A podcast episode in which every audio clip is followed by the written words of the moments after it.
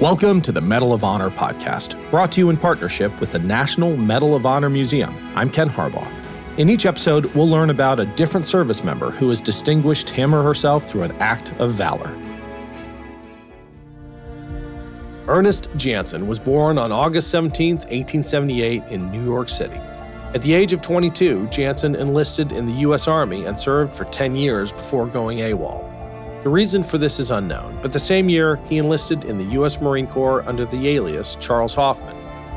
In 1914, Hoffman was honorably discharged, but immediately re-enlisted and was promoted to sergeant later that year after the start of World War I. He served aboard the USS Nebraska and the USS Nevada. In June 1917, Hoffman traveled to France on the USS de Kalb with 5th Marines and was appointed, though not fully promoted, to gunnery sergeant. A year after arriving in France, Hoffman took part in the Battle of Belleau Wood against German forces. As his company was consolidating its position on a hill, he spotted a dozen enemy machine gunners crawling towards him. Hoffman charged them, bayoneted the enemy squad leaders, and forced the rest to flee. If Hoffman hadn't spotted them, the Germans could have captured the five machine guns on the Marines' hill and forced them to withdraw. Hoffman was severely wounded during the attack. Because Hoffman and his fellow Marines fought under the Army's 2nd Infantry Division in the American Expeditionary Forces, Hoffman was awarded both the Army and Navy Medals of Honor. His other American awards include the Silver Star, Purple Heart Good Conduct Medal, and the World War I Victory Medal.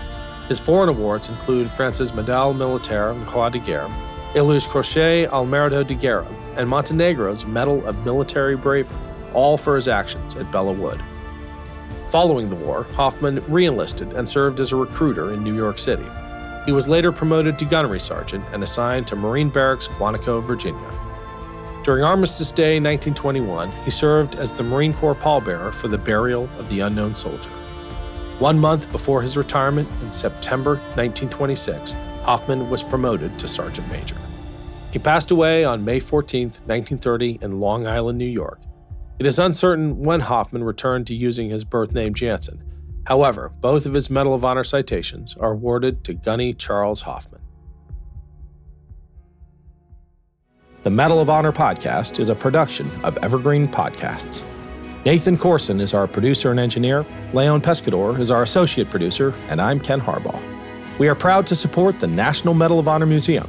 To learn more and to support their mission, go to mohmuseum.org. Thanks for listening. History is the greatest adventure story. But does it ever leave you wondering what the women were doing all that time? This is Lori from the Her Half of History podcast, and the answer is that some women were seizing power, or escaping slavery, or spying for their country, or creating artistic masterpieces, while countless others were doing the laundry, getting married, and wondering why their clothes don't have more pockets. If you would like to hear the stories of women doing all of those things, check out Her Half of History at herhalfofhistory.com or wherever you get your podcasts.